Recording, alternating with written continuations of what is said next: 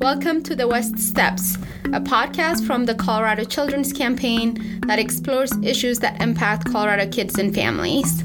I'm your host, Beza Tedes.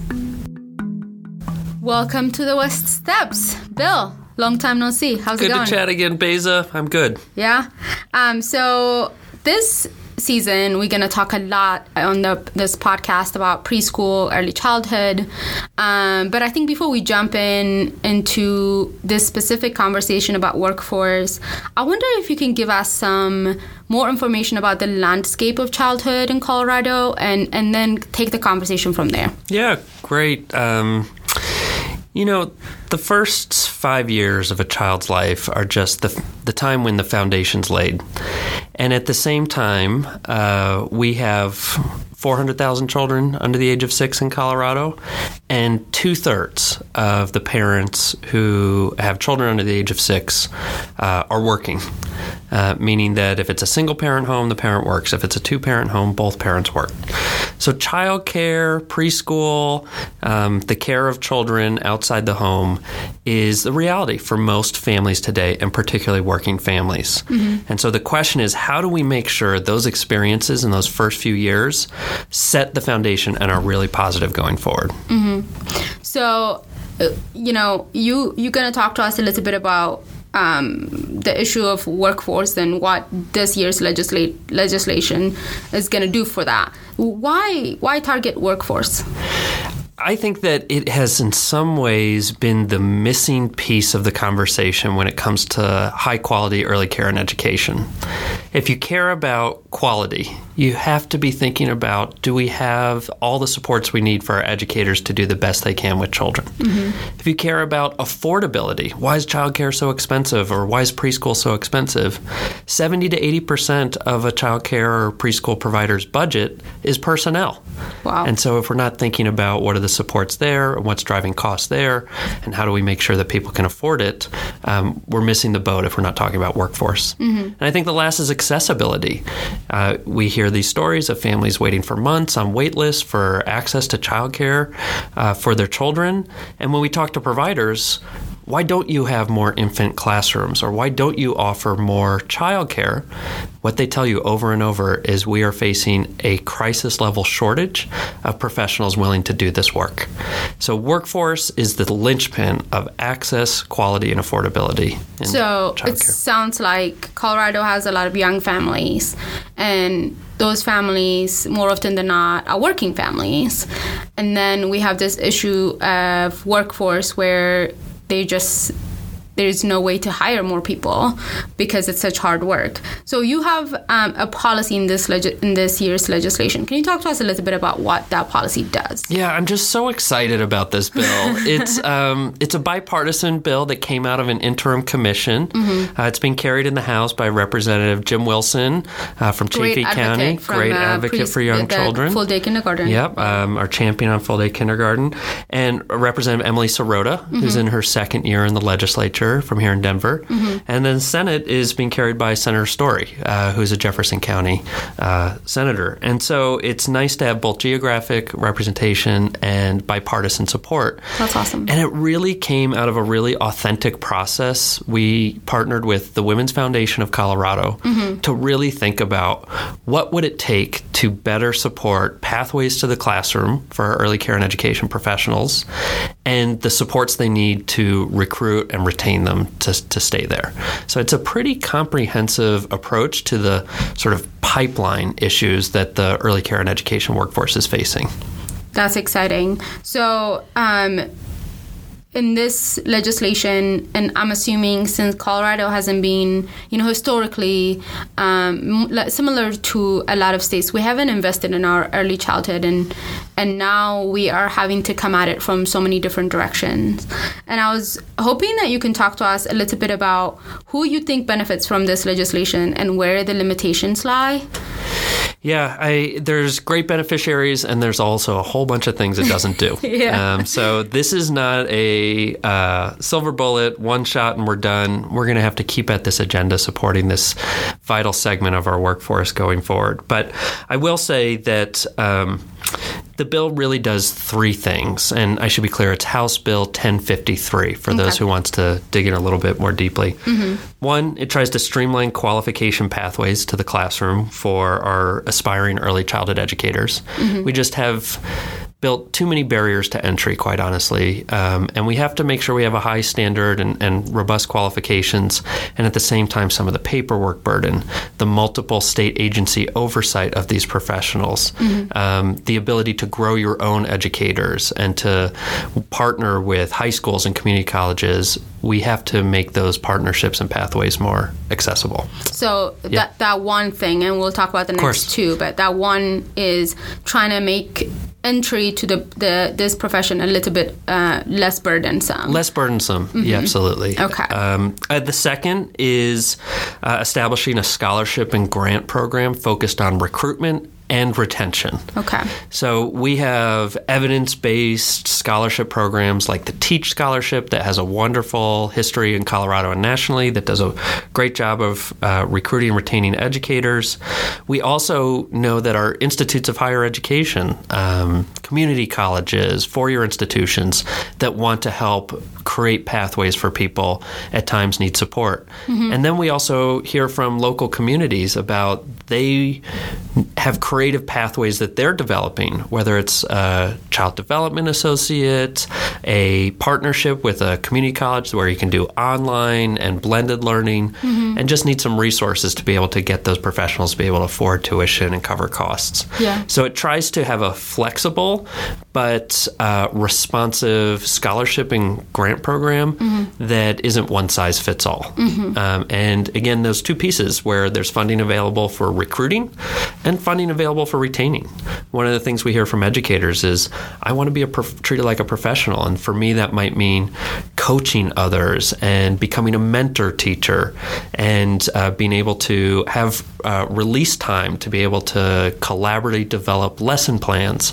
And uh, that takes time, and time oftentimes translates to money in a profession that's so human capital intensive. So, making those dollars available for those creative solutions around scholarships and Do you happen to know how long these professionals tend to stay in these jobs? Um, it seems to me that it's such an important job for our families and kids, um, yet we've seen very little investments. Yeah. Turnover is a huge challenge.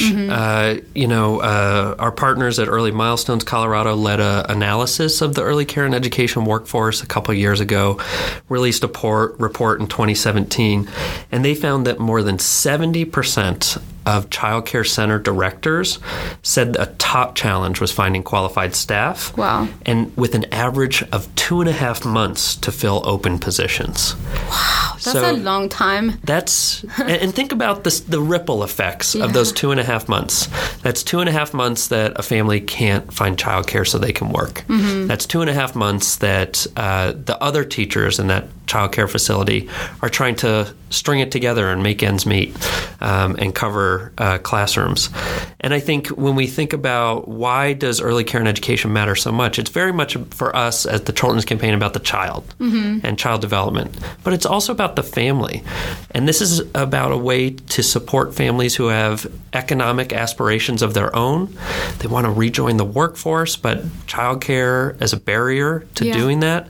And we think about what does it mean for communities. Yeah. Uh, if you are in a lot of the communities like we have, where we have an unemployment rate of two percent in Mm-hmm. some counties in Colorado, uh, we don't have the workforce, the labor force, to make the engine of our economy run. Yeah. And I think uh, in many ways, labor force participation, and because of the gendered history of caregiving responsibilities, Yeah. women's labor force participation Mm-hmm. is closely tied to whether we have affordable, accessible childcare and preschool. Mm-hmm. And uh, if we don't start thinking about the workforce, we're not going to get the job done. Yeah, and I was wondering if you can just uh, finish that last point this Yes. legislation would um, try to get at. The third thing it does is it establishes an, uh, an apprenticeship program for aspiring early childhood educators.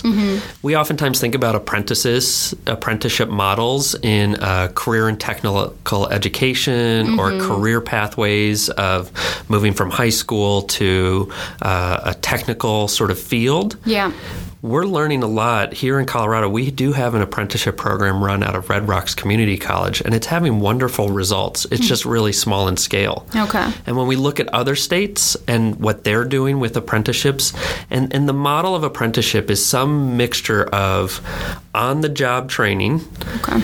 uh, rewards for skill gains, and this whole idea of earn while you learn. Yeah, that's awesome. and awesome. in a profession that does not pay adequately, Yep. we can't necessarily expect people to come out of the workforce, go get their degree, and then go back and earn less than $15 an hour to do this work. Whereas an apprenticeship model has this sort of cohort experience where Mm-hmm. you're working alongside professionals, you're being mentored, you get a combination of on the job and classroom, and compensation for increased uh, gains in skills. So it's a really promising practice, I think, for the early care and education sector as well. That's very exciting.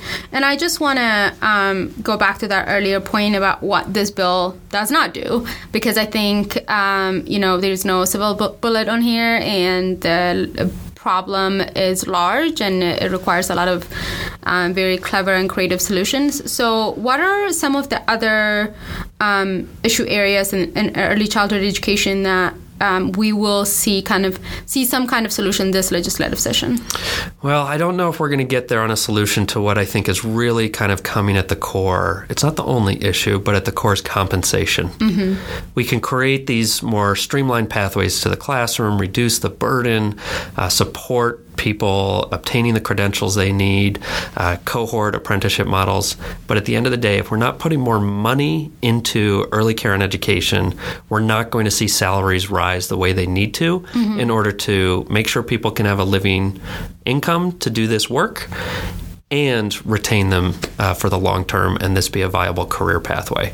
So compensation is is the next big step I think. It's going to be the conversation we're going to have um, Right. in the next couple of years. So, um, just to wrap up, before we get into how people can get involved in this, what are some of the other um, early childhood education policies that we're probably going to talk about on this podcast that you anticipate from the 2020 session? Yep, I'm, I'm really excited uh, to have a conversation about early childhood mental health and social emotional development. Yeah. Another bill that came out of the commission, uh, being led by Rep. Julie McCluskey in the House um, and Senator Brittany Pettersen in the Senate, is focused on how do we get the supports to the professionals who are working with young children in understanding social emotional development and what they can do to support children in the classroom. It's a research based strategy to reduce suspensions and expulsions, something we've Wow, talked a little bit more about about. this, yeah. And when we talk to those early care and education professionals, certainly compensation needs to be addressed, but responding to children whose behaviors can be difficult to manage Mm-hmm. uh, and the stress associated with the, the, the young children in our lives Yeah. uh, and consultation is really a positive support. So as bill coming on that we're really excited about. We're going to have a big conversation about access, including Yeah. access to preschool. The governor's budget has some robust proposed investments in both preschool and childcare that we're really excited about. Mm-hmm. Um, and and family childcare is another area we, we I think are going to have a big conversation about as a state, and making sure that family child care is a viable field Mm-hmm. because we know a lot of infant care is provided in family child care homes. That's very exciting. I think you know. I think Colorado is moving in the right sta- step here. We have a really good opportunity to make really good changes for early childhood in Colorado.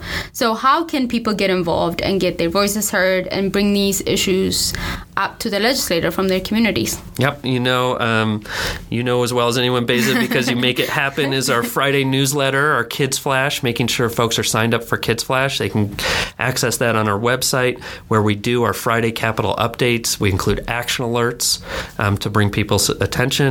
I will say, uh, February fourth, which is a Tuesday at 1.30 in House Education, there are four early childhood bills up that day, including the one we talked about today, supporting the early care and education workforce. That's February So 4th? February 4th, 1.30. If folks are interested in testifying, uh, want to learn more about the bills, I would encourage them to reach out to me directly Mm-hmm. uh, and um, make sure they're getting our updates via our newsletter so that they can raise their voice on behalf of our children and our early childhood educators. Excellent. Thank you so much, Bill. And uh, I'm sure this is not the last time we're going to talk this I'm looking session. forward to it. All right. Thank you. Thanks, Beza.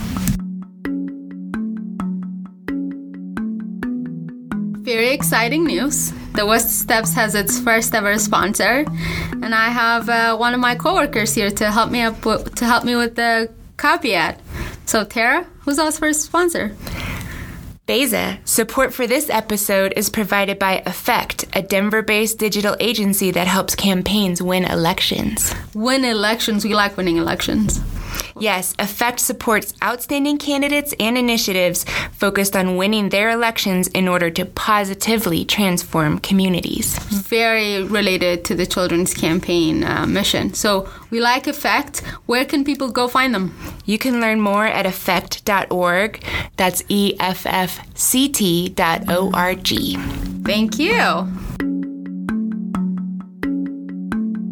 Podcast was brought to you by the Colorado Children's Campaign. To support our work, please visit at coloradokids.org. And I'll see you next week.